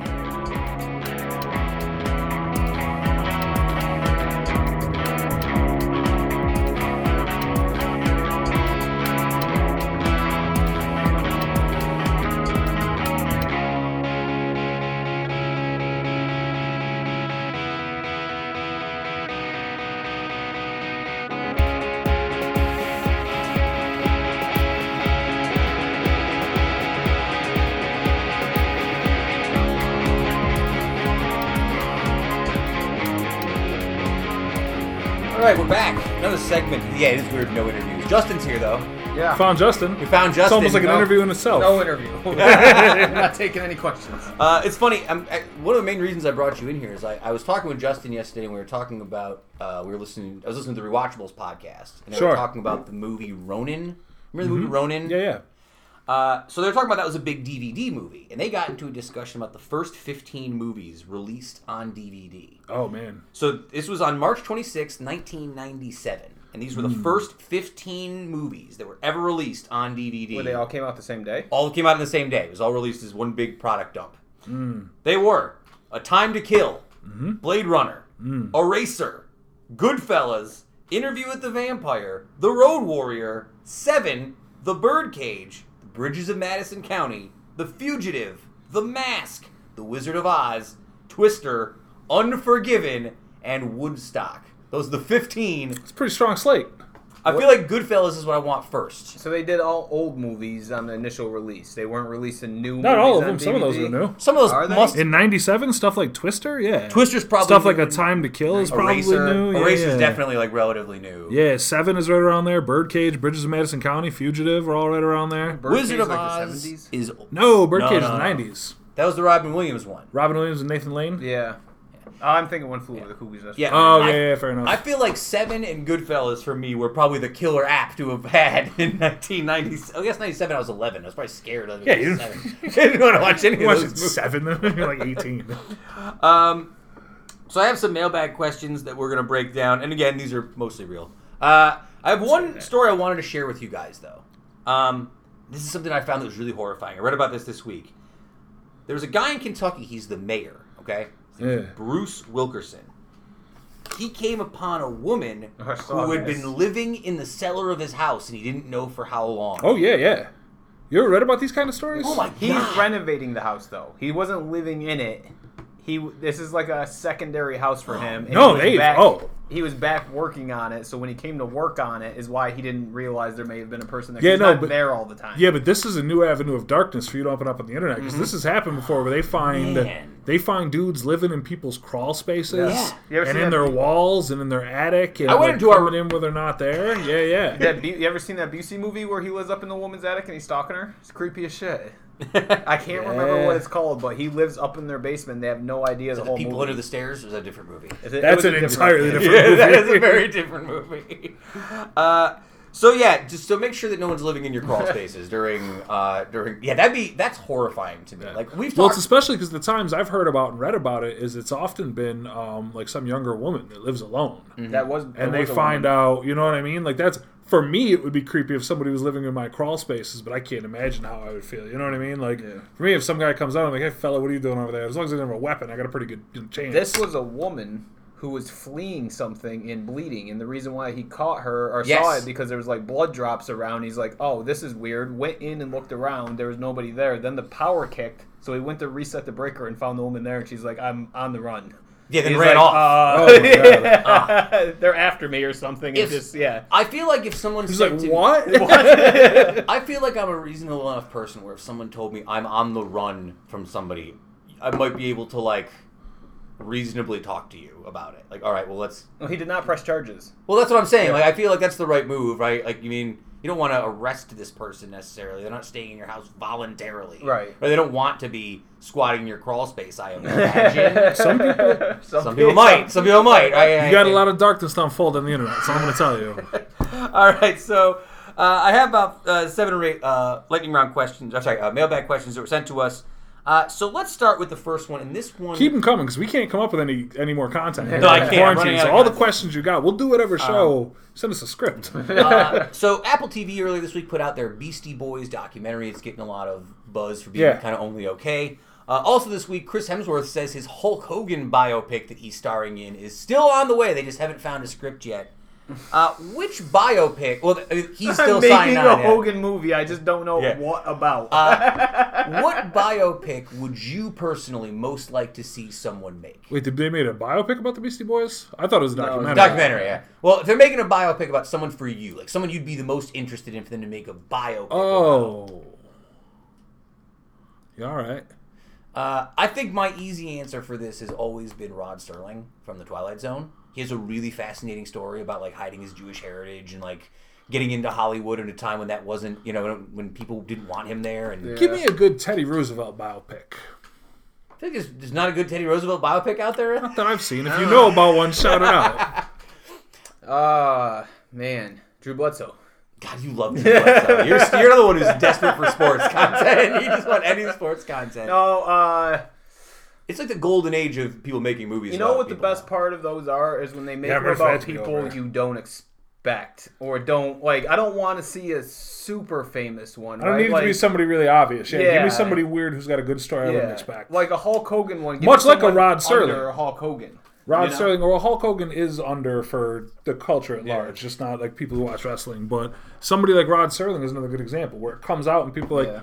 Twilight, I know what Twilight Zone is. Oh, that was really interesting. This guy's actually really cool. I'm surprised it took this long for a Hogan one. Mm-hmm. I am kind of surprised. Well, I think Hogan for a while was like not a figure people wanted to talk about for a little bit. Like he- True. he, got you bad also press for a while. and you also you wait too. You wait until somebody gets a little bit older. You know, what I mean? you wait until somebody gets a little more far removed, a little more towards the twilight of their life. well, that's what we talked about with the, the Elton John one that just came out, the Rocket He's Man a little bit older. He's still so that was just trying to catch on to Bohemian Rhapsody. Right. It's, I'm it feels Yeah. weird to make a documentary when this guy's still kind of like out doing his thing. Like, That's called a money grab. Yeah. Yeah. Yeah, that's what that It's is. the new wave, though. It was sequels and reboots, and then superheroes, and now we're in buyout. Like we're just doing we- movies about famous people now. We've That's been the new, doing. Well, we've that's been doing those. but that's I mean, what- remember like the the new- James Brown biopic. That's Yeah, what we got. that's What's the his new name? trend. Though. I think you're going to see a That's- lot more. Uh, yeah, Chadwick Boseman. I think you'll see more movies about people now because we're running out of. we've already been doing that. So Running we've out of already stuff. been. Didn't you cranking just watch the, the one about um, uh, the guy we sorry, Richard Mark Paul Jewell? House, the Richard Jewell Yeah, one? Did yeah. you like that? You said you didn't love Uh, it. not really. The Heap was really good in it, but like I don't know if the guy like the story was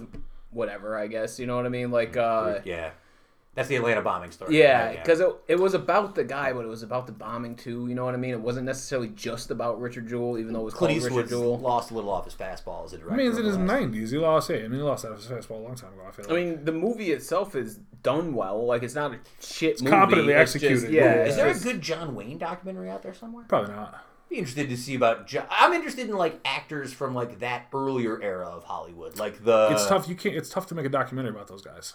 Yeah, he's a racist. isn't he? Everybody's dead. Oh yeah, I mean, big Well, time. yeah, yeah, yeah. yeah. We had a lot. He had a lot of weird stuff, like going down a lot of you know the dark side of John Wayne, so to speak. But everybody who was around then is gone. Yeah. So it's tough to make a documentary without you know you can use historical sources and make one, but then again, who's the audience? Do you remember those? Who like, cares about a John Wayne documentary today? Like, how large is that audience really? I used to like those. What was it back? This is kind of trash TV, but I used to like those E Hollywood stories. E True Oh, Hollywood those are cool, Story, yeah. right? You mean like I some used to like Behind the Music on VH1. That was Oh. my jam. Behind the Music. Yeah, behind the music. I wish they could. Those should it be on back, streaming yeah. somewhere. I bet. I'm Behind good, the music, yeah. I'm good so. for uh, no music movie for a while though. If they're gonna make one, do it about a non-musician. If I Uh, have to you're over As music you know, you know yeah. what? Honestly, as a musician, I cannot agree with you more. Yeah. Yeah. And because uh, you get you honestly like if you're somebody who plays music and Sam, you might be able to back me up on this. And you watch a biopic where people are playing music and doing stuff, it almost pulls me out of it because I'm paying too much attention to that part Yep. of it Yep. that they don't mean to. And if they do something that's weird or incongruous, like the way it works in real life, it's just sort of ah. I'm sure there's already been like documentaries. I'm surprised there hasn't been like a Nirvana movie.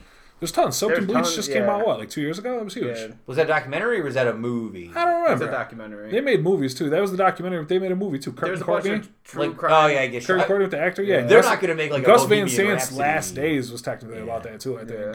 There's a lot of like. Yeah, I guess I'm uh, over a music crime docs on the Kurt stuff. A documentary too, or a like, biopic? Because I'm always Both. down for a Yeah. documentary. Yeah. You could probably Yeah. get a Cobain.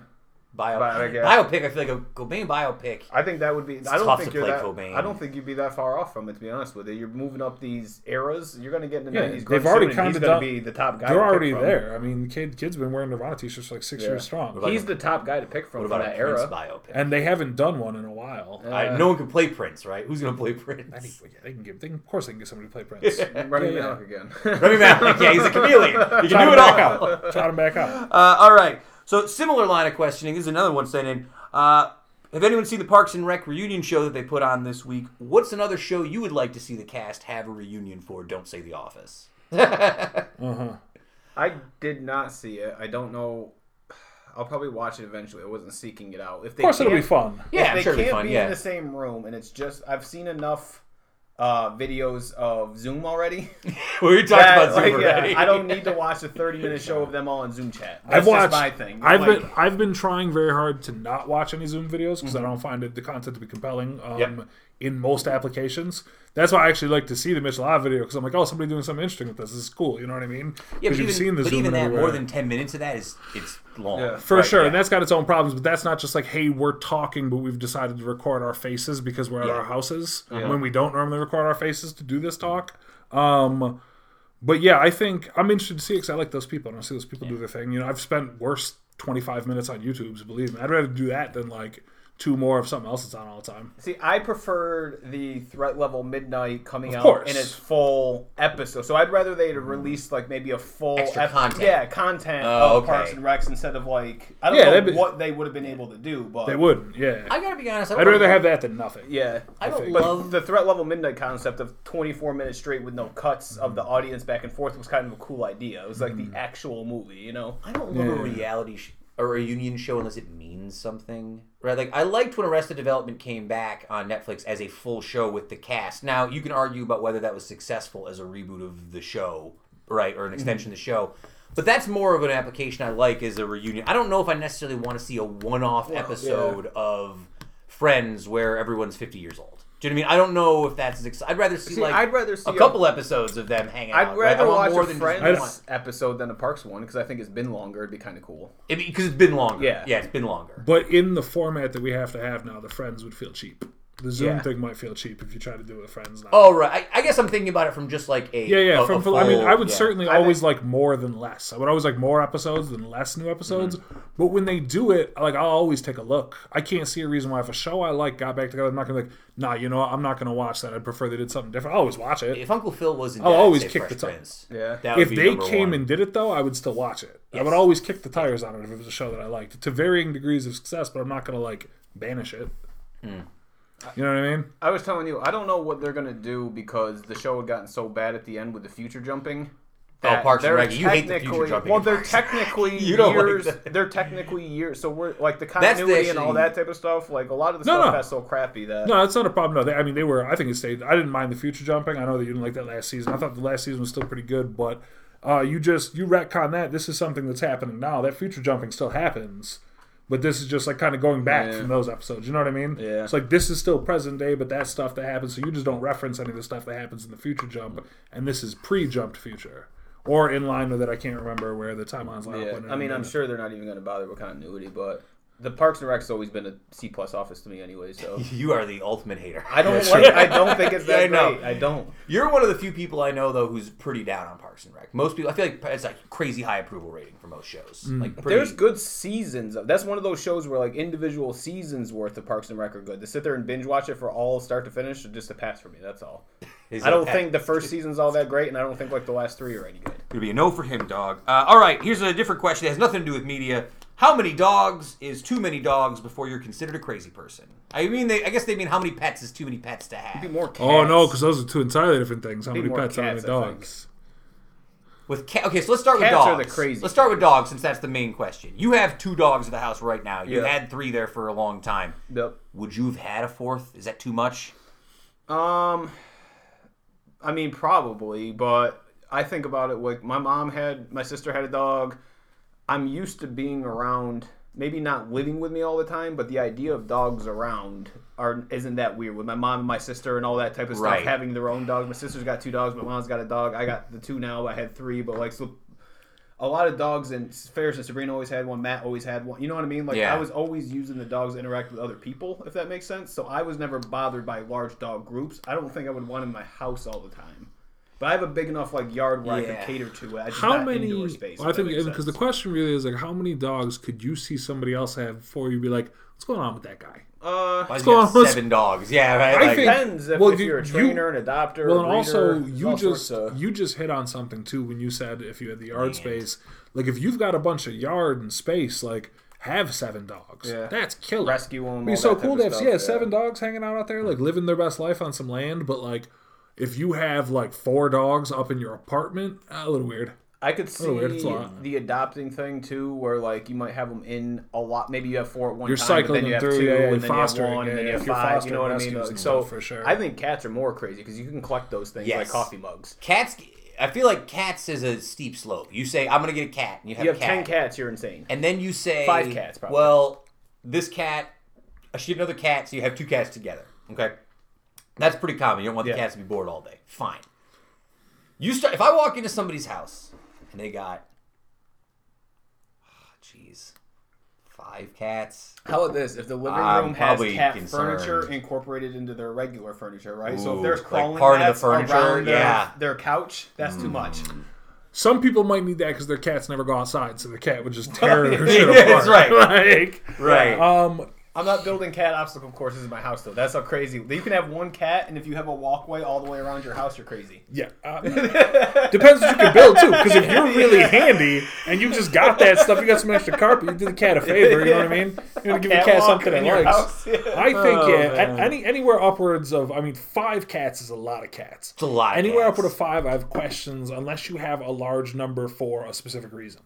Like if you have nine cats because you want nine cats named after all nine members of the Wu Tang Clan, hilarious. I support it. yeah. Um, right. Any kind of thing. If you have twelve cats because you want to name them after Jesus' twelve apostles and call them your disciples, still weird, but like do your thing. Yeah, you got, sure, fine. You have a specific reason Committing to the bit. for Yeah, twelve sure. cats. Yeah, commit to the bit. But if you're just like, oh, I don't know, my neighbor had kittens, so I took two more. I, like mean, the I'm problem with cats is it gets like gross.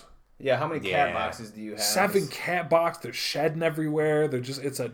I mean, if you have seven cats, cats have a ratio where like one out of at least one of those seven cats See- is going to be like a bad cat that causes problems. I'd rather walk into a person's house with five cats than two rats. I would rather Oh, walk into. I am not a mouse Are, or are the rat rats person are or the a rats snakes are the rats any of those contained? Are the rats don't- contained? I just think the idea of having them in your you house is rather weird. walk hmm. into somebody's house who has five dogs or five cats? five dogs. Five dogs. It's not even a question, right? five dogs for sure. A hundred thousand percent. As somebody as somebody who's borderline allergic to quite a few cats, like I've Yeah. been into people's houses where they've got five cats, and I'm like, I can't be in here. Yeah. Um, and it's not that bad, and it seems like it's kind of gone away as I've gotten older, which seems strange. Probably Charlie daindered you into submission. A little bit even before that, but that's why I was always I make a point. Like when I had old roommates who also had cats, like I never Yeah. let the cat in my bedding or like in my pillows or any of that kind of stuff. You know what I mean? Like, be but it's just like you know being all up in. But I don't notice it so bad. But I think it's a cat by cat basis. But I mm-hmm. can't be at somebody's house with that many cats. Dogs is a party. If I come to your house and you got five dogs, that's great. It's a great time. You're hanging out with five dogs is a blast. Yeah, something about the personality dogs? of a dog, Awesome. I think, is less Probably cheaper to have cats. Nine dogs, you number them zero Way through eight, like yes. Slipknot. way cheaper to have. way cats. way cheaper. Yeah. Way less vet bills, less food. You know what I mean? Less accoutrements, less toys, less Yeah. leashes, less you know lower vet bills, all sorts of things. Well, I was talking. We were talking about this earlier before you got here, Justin. Have you noticed any change in personality uh, with um, with Baby and with Drex since you guys have been home all the time? Yes. Really? Yeah. Yeah, yeah. Yeah, I mean, I'm home all the time anyway, so they're pretty reliant on me as is. Yeah. But I feel like it's just the normal routine has like amped up. If you know what I mean. So like now instead of one walk, they're getting two walks. Instead of going outside five times, they're going outside ten times. Like they're really pushing like Milking the it. idea, yeah, that They're they can do it. all Charlie's these things in excessive. Yeah, they know that the people are around and that they can be catered to. But yeah, they're just excess. I guess is the more more or less. But Charlie's desperate for attention in a way that I've never seen. yeah, Like he comes into a room meowing and screaming, you know, like for longer periods than he's used to. because Like, he's used to people not being around. It's probably throwing him off. It is too, throwing you him off, I think. Yeah. Uh, all right, so I got two more questions here, and then we'll, uh, I guess, we'll call it from there. All right, this is a tough one. Everyone's sad that we can't go outside and enjoy the weather and play backdoor games. Bro, it's snowing. Right, I It keeps snowing. Whose question is this? What are your What are your top games to play outdoors at like a summertime event or like an outdoor picnic or something? ladder ball? Ladder ball. I didn't even have that on my list. Ladder That's ball. crazy. You, I, I never play ladder ball. Ladder I've ball's, seen that. Ladder ball's sweet.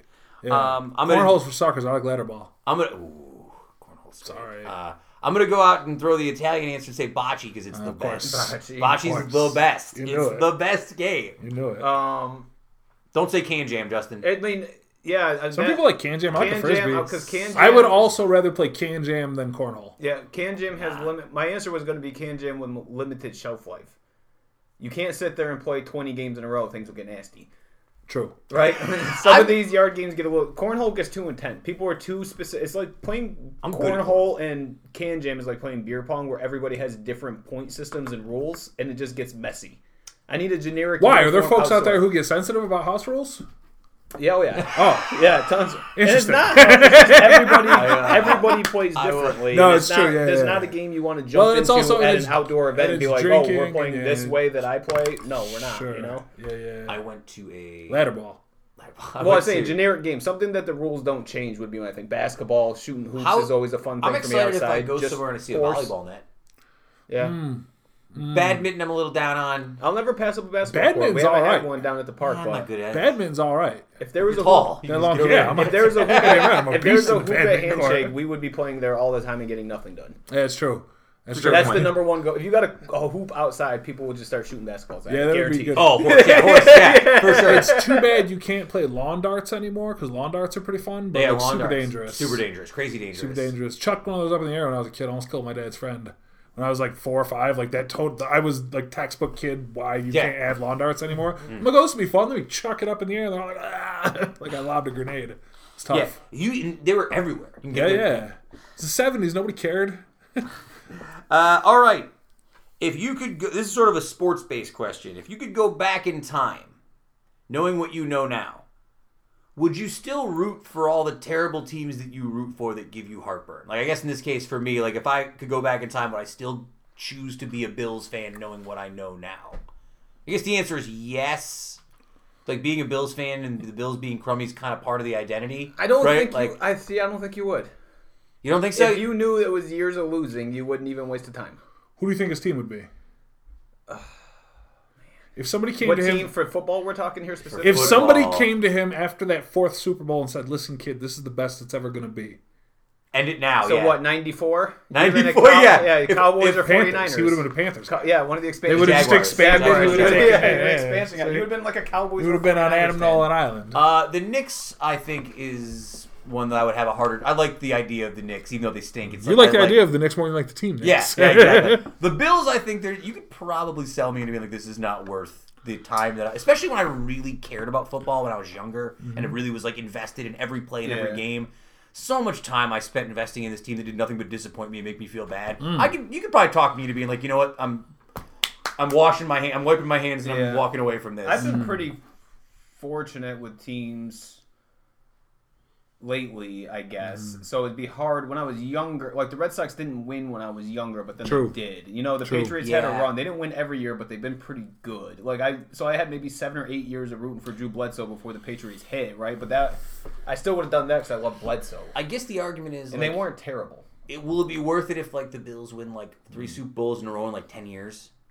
Do you mean will, will all the Maybe suffering you, have yeah. been worth it? Right? Of course. Yeah. Of course. I mean, how much suffering? It's not like it's actually Right, like exactly. meaningful in your life. You know what I mean? Like it's just Well, it's like the Syracuse, the Orange thing. They finally won a national title, but like now it's been like almost twenty years, and they stink again. So I mean, for that moment in 03, everybody for was me. happy, and the only the only two normal. teams in my life I care about are the Lakers and the Yankees. So I've got no room to complain about anything. Well, here's a tougher one. You know, even when they have bad years, like Lakers had a historically bad stretch, Yankees have had some uglier years. But like at the end of the day, nobody wants to hear the Yankees and the Lakers fans weeping about No, all the tough true, times yeah. we've had to go through. You know, Just what I mean? here's a here's a wrestling based version of this question for you and me, I guess. And uh, if if future if today us went back to the day that Vince McMahon bought WCW and we told our younger selves stop watching wrestling right now, would we have listened to ourselves? uh, sparingly. It's very once in a while. Would have, I think the idea of WrestleMania spectacle is something that's hard to avoid all of the time, right? But I from just like a weekly, regular basis, I think you could have probably made an argument to, to do yourself a favor and not bother watching. I do wish, you wish? Do, do you wish you didn't watch it? I, mean, I wish, Either of you guys? No, but I wish I that didn't, I didn't. for a good portion there after 01 to almost a few years Because there's ago. there's a lot of thought and energy dedicated to something that no, here's what I brings think. you no joy. If it here's- brings you no joy, Here's what I think it is. I wi- it's the same thing I think about dinosaurs. It's not that I don't love wrestling and I don't enjoy the content. It's that I wish that I didn't have this big girth of memory in my like RAM stored on like knowing who the Intercontinental Champion was in 1997. Well, I always Do you know what I mean? tell- I wish Okay. that I had I, I tell understand. a what you better use of that spot I- of RAM in my brain. I Yeah, told you gotta Kevin when I complain about it all the time that I equivalent or I, I relate it to being like a World War II history buff.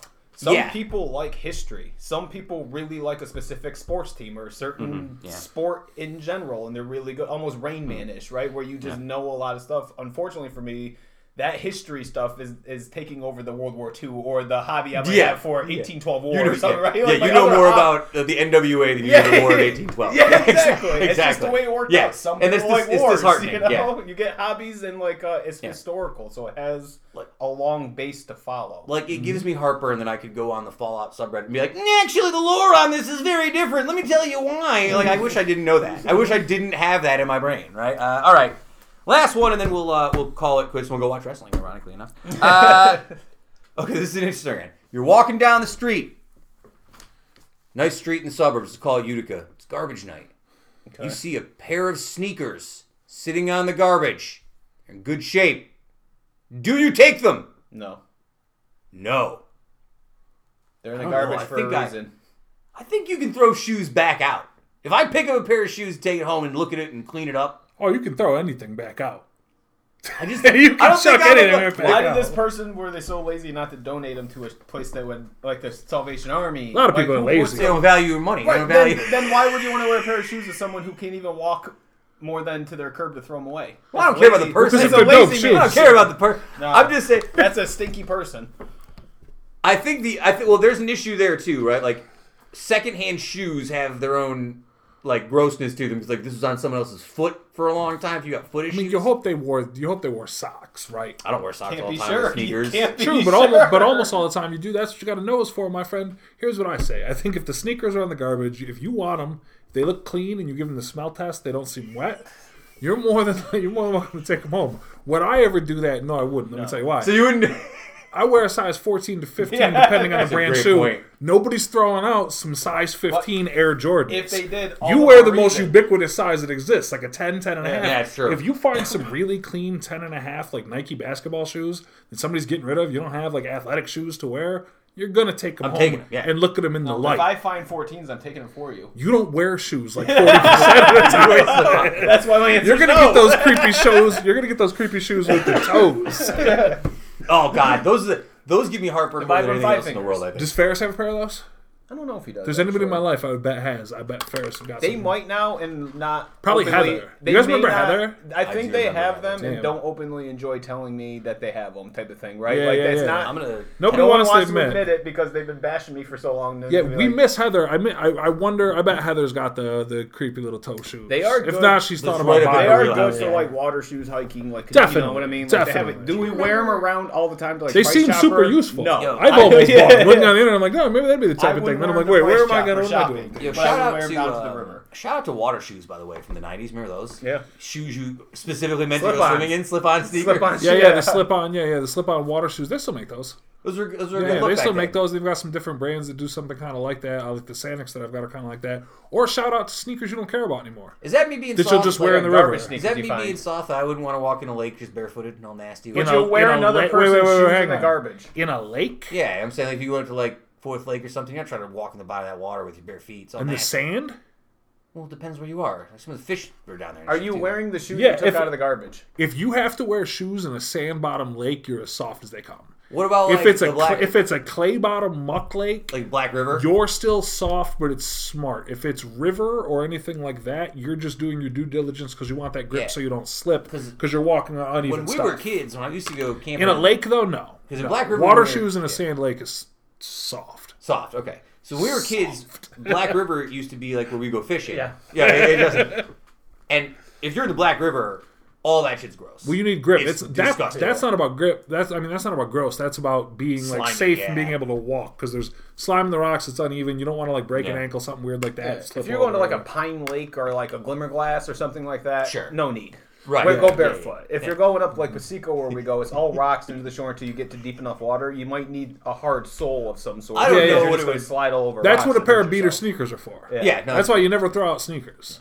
Ever. Keep the most rotten Well, pair of shoes you have in some Do you closet. take somewhere. them from the garbage though? I still say no. Not water shoes. Water shoes I'm not taking. You'll take almost anything from the garbage. It's unbelievable. I'm taking window panes today. The the angular directions at which you choose to draw your Clothing lines is will no, be studied no, for years. Is, I'm taking a window pane today. I'm Would you gonna buy stuff uh, from the thrift store all the time? Yeah, they get You washed. sell clothing. They get washed. thrift. Yeah, that all gets washed. So wash the sneakers. Wash I the don't know sneakers. can't- shoes. Shoes are weird. can't be putting People are sneakers in wearing a washing those machine. things. I mean, Sneakers and washing you machines. there. shouldn't. Shoes is a pretty broad category here too, I guess, when you talk about it. That's true. A pair of like Timberland work boots is different than a pair of like really clean Yeah, Jordans yeah. than a pair of like boat shoes, loafers. Yeah, they come up shoes where you're like, man, these things are worth, Are or they they just shoes? shoes, right? Yeah, yeah, yeah. Any shoe. If there's some, yeah, some pro cats. yeah, if there's some New Balance Dad Pros, you could leave. Leave 'em. Yeah, yeah. Uh, all right, folks. Thanks for joining us here on our. Uh, Are we still doing the podcast? Yeah, we're no, we're done. What's This going is it. on? This is Here we are. Is this it? Look for sneakers in the garbage. Uh, Heather, Heather, we miss you. We hope you're doing well. Uh, follow Kevin at underscore Kevin Sullivan. Follow Justin. Shout out to our Unity. Mailbag friends. Uh, shout out to Mel again for making the mask. Yeah, who's love better than you, You're Mel? the best. Nobody. Nobody. Nobody. Shout out. Uh, again, folks, be safe out there. Hope you guys are doing okay. We will catch you next week. Uh, sayonara, humanoids. Keep it tight. Woodstock lives. Uh, tape machines are rolling. We are desperately out of time. We will see you next week for another episode of the Uticast. Oh, yes. Making coffee? Coffee.